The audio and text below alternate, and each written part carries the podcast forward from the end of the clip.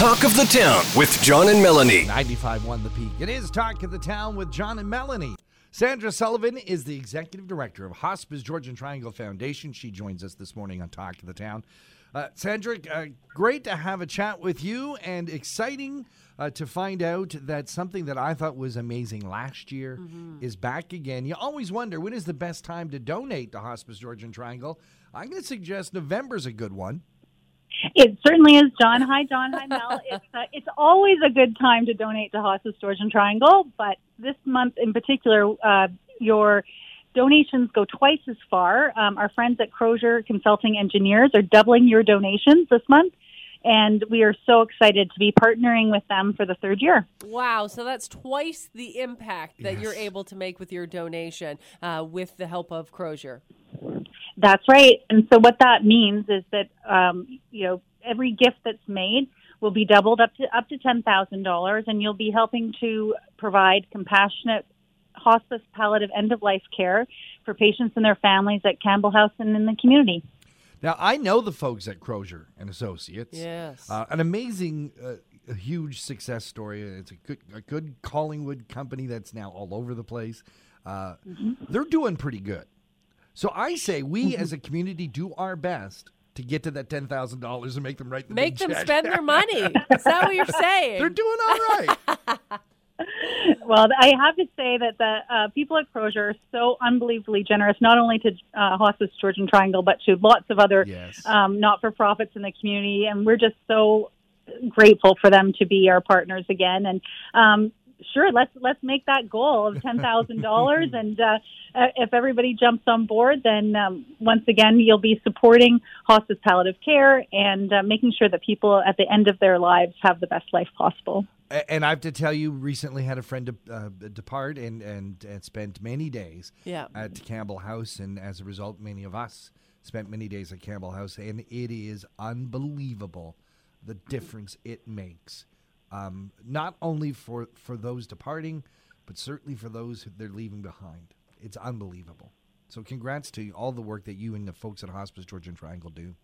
they really are a special staff who, who are at hospice, and it really takes um, a special type of person to provide that type of care. And we're just so lucky to have these angels among us. They really are a beautiful group of people who care passionately about their work, and they care about everybody who comes through the doors. Speaking of Campbell House, uh, that uh, uh, the location. By the way, Hospice Georgian Triangle is much more than just Campbell House. They still do so many programs that all need to be funded and need to be supported. So again, uh, let's all make our donations and get Crozier to help us out too. Uh, but one thing I love about Campbell House is each year, as we get towards the holiday season, you do a special lighting ceremony. We do. On on December 9th, we, we invite people from the community to come to Campbell House, which is in, in Collingwood on Erie Street, and see the, the lights um, light up um, in memory of those that we love.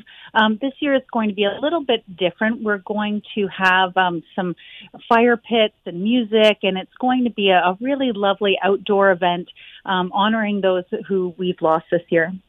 Wow, Oh, what a that's lovely idea. Very, yes, exactly. That's so. As far as uh, making a donation, being a part of uh, the lighting a Campbell House, how do we find the information for that to, to stay abreast, and and how can we make a donation?